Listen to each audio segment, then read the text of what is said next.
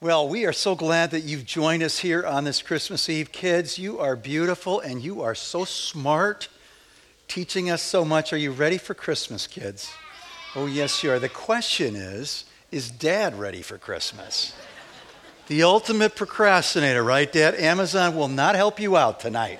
It's too late for that. So, what do you want for Christmas this year? Kids, on the count of three, Yell it out loud what you want most of all for Christmas, just in case mom and dad forgot. Are you ready? What you want for Christmas? One, two, three. Oh, wow. That's a lot. That's a lot. So, what do you want for Christmas, big kids? More importantly, what do you need for Christmas? Let me put it another way. What do you need for Christmas this year that actually money can't buy? That's why it's not on anybody's list because you know Amazon doesn't source it, money can't procure it. What do you need this Christmas, 2019, that money can't buy? Trust me, in the busyness of this season, you haven't thought about it. Our lives are so harried, we get caught up in the lights or we get caught up in the mood, and it's not always a good one. We haven't actually thought about what we need at our heart of hearts this Christmas. I like to suggest that what we need this Christmas that money can't buy is everything that God has given us in His Son, Jesus Christ. Let me just suggest a couple of categories of things that we need that money can't buy. For a bunch of us, we need wisdom and discernment for a big decision in our life. Maybe it's a decision about a relationship we're in. Maybe it's decision about, you know, our job, taking a new job, just getting to uh, work well with the people that we work for and with. Maybe it's wisdom at school, what to study. Should I keep going on? wisdom to figure out how am I going to graduate? We need wisdom. Wisdom for the decisions we need to make for aging parents. Wisdom every day that we need as a parent who is raising up kids. We need wisdom. There's a bunch of us, though, that need strength. Strength for the new normal in our lives as we're. Uh, we're dealing with health conditions and diagnoses and, and maybe the big C word for the first time in our life. For others, we need strength to just deal with the sadness and we've lost a loved one and the silence of that spouse now gone before us just grows louder all the time. The hurt and the pain just gets deeper and deeper. Maybe we need strength to just do life now on our own as we're on the other side of a divorce, strength to, to face some of the financial challenges, strength to break that addiction that actually has been wrecking our lives and ruining our relationships for the first time in our life, that we could actually be freed from this, which is killing us. For some of us, though, actually what we're looking for is just a good friend. Someone who would accept us and love us unconditionally. We want this sense of belonging to invade our lives and our hearts, to push away the loneliness that seems to describe the emptiness that we have. We're looking for unconditional love, for a group of people that would open their arms to us, and there'd be this mutual respect and care and love for each other. Still, for others, it's peace. Oh, I mean, it'd be great to have peace in this world, but actually, what we're wanting this Christmas, what we need is peace in our world. Peace for the fractured relationships that are everywhere around us. Some of it is our close friend or used to be close friend. Some of it's a toxic work environment. We need peace there. But for a lot of us, the big stressor of Christmas is often the lack of peace in our families. We need peace in our fractured marriages, peace for a dad and his son to come together, for this relationship that's soured and broken and you haven't spoken to each other, and how long for there to be peace? For some of us, actually, the peace that we need is peace with ourselves, with who we are, with actually where we are, which we didn't see ourselves here at this time in life. When we were writing the, the, the script of our movie, this was not what we were writing, and we're longing for peace. Some of us still looking for peace for the things that we've done in the past that haunt us today. And we're looking for peace in the face of some of this guilt that we just can't shake. Everything that you and I need this Christmas that money can't buy has come to us that first Christmas when God gave his son. He's described as the indescribable gift of God. As a church family this month of December, we've been focusing in on Christmas and looking at it from the vantage point of an Old Testament writer. His name is Isaiah. He was a prophet. He spoke for God, of the people of God, some 700 years before Christ. And he tells us a lot about what we should expect in this coming Savior. That there would be this virgin who would give birth to a son, and his name would be called Emmanuel, which means God with us. That he would be this servant, and he'd be strong and powerful, and he'd bring in unending and everlasting peace and righteousness and justice. He'd be a suffering servant who would give his life for us, paying the punishment of our sin, that he would suffer injustice, that he would die on our behalf, and that he would be raised from the dead. And then in chapter 9, we save this verse for the last. It's this beautiful fourfold title of Jesus in chapter 9, verse 6, where God speaks through the prophet Isaiah to his people then and to us today. For to us a child is born, to us a son is given, and the government will be on his shoulders. And he will be called Wonderful Counselor, Mighty God Everlasting Father, the Prince of Peace. I want to go through those four tiles real quick and help you see that the things that we actually really desperately need that money can't buy are the very things that God is offering to us through that very first Christmas, the best Christmas gift ever, Jesus Christ. He's the wonderful counselor. He's the wisdom of God to help us navigate life. We look for a counselor to help us show us the way forward, to orientate us to what is true about ourselves and our circumstances. And Jesus is God's wisdom who guides us. And his wisdom is described as wonderful. That's the word that means supernatural. It's extravagant. It's marvelous. It's the same word wonderful that was used to describe God's miraculous deliverance of his people from Egypt out of slavery. He's the wisdom of God that orientates us from wh- to where we are to where we need to go in life. And wisdom, biblically speaking, is far more than knowledge. It's a knowledge that gives us the skill for living rightly. And then we find out that there's this power. He's mighty God that helps us live life rightly. Mighty God is only and always used to describe God Himself.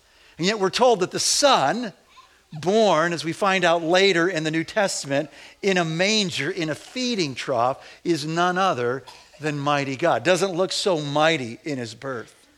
Doesn't look so mighty in the 30 years of obscurity. Doesn't look so mighty as he's hanging on the cross. But Jesus Christ is the author of all creation, the Bible says. So powerful is he that when God spoke this world into existence, it was Christ, the Word of God, that's the power of creation. And we see his power as he healed people, right? The sick and the blind and the lame, helping heal them, helping them walk and see, and the deaf hear. He was the one who could raise the dead. And the most kind of unexpected demonstration of his power and might is when he laid aside his rights as God to defend himself. And he took on the posture of a servant who died as a ransom in our place for our sin. He's a mighty God. But he's not just a mighty God who's big and strong and way off.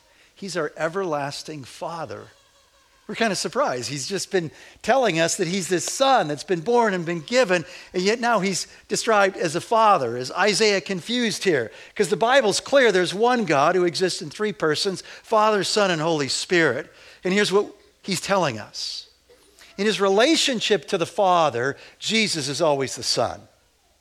But in his relationship to us, he loves us like a father. Not your father, not my father even a great dad like I had, maybe a great dad that you are right now. We know we're not perfect, but He is the perfect, everlasting, loving Father that loves you right now unconditionally, which means there's nothing you've ever done.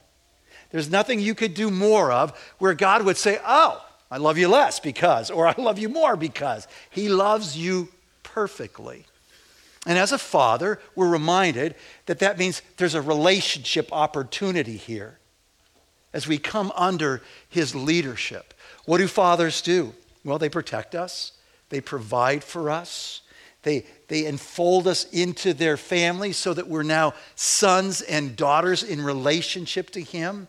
And he is that loving father who will never leave us or forsake us, but he's never going to force the issue. And he demonstrated his love best when his arms were spread open, pinned to a Roman cross. Not only that, he's the Prince of Peace, the ruler of peace. The peace that passes human understanding, that brings things that are divided together. He brings us together with God when he paid the punishment for our sin. In fact, in Isaiah chapter 53, verses 5 and 6, we read this about Christ and how he brings us peace. He was pierced for our transgressions, big word for sin. He was crushed for our iniquities, another big word. The punishment that brought us peace was on him, and by his wounds we are healed. We all, like sheep, have gone astray. Each of us has turned to our own way and the Lord has laid on him the iniquity of us all. He brings peace with God because he took on our punishment. But the peace of God is really different than the kind of peace that sometimes we're longing for. That's going to come one day when Jesus makes all things right. But until then, we have a peace that's not described by there's no longer conflict, there's no longer tension, there's no longer any dissonance or stress and anxiety in our life. So now we have peace. No, actually, peace is a sense of wholeness and well being, even when things are crazy all around us. There's a great picture of this when Jesus is asleep in the boat on the Sea of Galilee with his disciples there, many of them who are these brave, strong fishermen, and he's asleep in the midst of the storm. This beautiful picture of peace. It's crazy all around him, but he's at peace, asleep. His disciples are freaking out and they think they're going to die, and that's why they wake him up and they go, Jesus, don't you care that we're going to die? Do something about this storm. Interesting that they thought he could do something about that storm, and something he did. He simply spoke the words, Peace, be still, and the stormy sea went crystal clear glass. He's the Prince of Peace that brings peace in our relationship with God and peace in our relationships with each other. So the question is well, how do you get this? And the answer it's through Jesus. It's through Him. There's nothing you have to do to earn this relationship with God. Jesus has done the work for us. And just like the gifts that we give, they're freely given. Kids, none of your parents, right, are going to say after you open all the gifts, All right, Johnny, those gifts cost $52.73. Get your piggy bank and pay us back. Mom and dad's not going to say that. If they do, we're going to be looking for new moms and dads, right? No, it's a gift. It's freely given. It's not anything that we can do to earn it or deserve it. See, the people in Isaiah's day, they were confused. They thought, man, we're such religious people because they were offering all kinds of sacrifices, uttering all kinds of prayers, doing all kinds of re- religious activity around the feasts and the festivals. But Isaiah in chapter 1 said, You guys, you're all about this religious stuff. It's all external stuff, it's not of the heart. You guys don't love God because you don't love your neighbor, the most vulnerable around you. You guys need a Savior and we need a Savior. And that gift, again this Christmas and every day of your life, is waiting for you to open it. There's nothing you can do to deserve it. There's nothing you've done to deserve it. You can't buy it. But we open it, the Bible says, through faith. When Isaiah talks to his people, he says, Come on, you guys that are hungry and longing for more. That's like us. What are all the places that we're turning and looking to for this kind of wisdom, for this kind of strength and power that we need, for this kind of love? Where are we looking for peace? I can tell you this wherever we look that isn't Jesus, we'll always still be hungering. In Isaiah 55, Isaiah speaking for God says, Come, seek me, call for me while I may be found. Turn away from all these things you've been looking to and turn to me. And as you turn to me in faith, you receive mercy and forgiveness and hope and peace. There's no other leader that you could give your life to like Christ, the one who was born to die, the one who loves you so much that he's not going to put you in a full Nelson, in this kind of super wrestling sleeper hold where you got to tap out of it. He continues to pursue you with his love and grace, and he calls you this Christmas. For some of us, he's calling us back to where we once were. For some of us, he's calling us for the first time to open the gift, God's great, indescribable gift of his son. And here's what I can tell you when you surrender your life to Christ, everything doesn't become easy, but everything dramatically changes. And your life will never be the same. I want you to hear George's story and all that happened to him many Christmas Eves ago when he needed Christ. Um, uh, this Christmas, uh, Nancy and I will be celebrating our 50th wedding anniversary. And uh, while we've had many, many wonderful years together, uh, we started out in a very rough, a very difficult way because for our first two years, I was an alcoholic.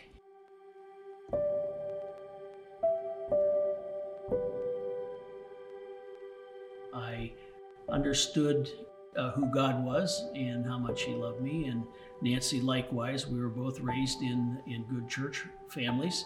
But uh, Christmas Eve, uh, I came home from a part time job where I worked, and I was uh, completely drunk. And uh, unfortunately, Nancy and I had planned on going to uh, the Christmas Eve service that night with our young son Brian, but I was in no condition to do so. And thankfully, she went off to the church, and, uh, and I stayed at home, passed out. The Lord came to me in a very real way uh, that night, Christmas Eve, and uh, made it very clear to me that, uh, that He had died for my sins many, many years ago and paid the price for the hell I was taking my wife and young child through at that time. And uh, He made it very clear to me that evening that I could be forgiven for my sins. I could understand His grace and His mercy and all that He had done for me as my Lord and Savior. And I turned my life over to Him. Nancy came back from church uh, an hour later, and uh, I was completely sober. She couldn't even smell the alcohol uh, on me anymore. It was just a matter of an hour and a half. And, uh, and so God changed my life that night once the Lord really got a hold of me and challenged uh, me and Nancy to engage in public life, I was able to run for the state senate and we won in 1990. Actually, on my birthday, I was elected. The most important vote I think I ever cast was to build Miller Park and to keep the Milwaukee Brewers in Wisconsin. And uh, we're satisfied that we served the Lord while doing all of that. And uh, I haven't had a drink in 45 years. And uh, it is God's grace that's enabled me to say that. That He turned my life around, and uh, thankfully, uh, He has been a, a very real and very meaningful part of my life since then.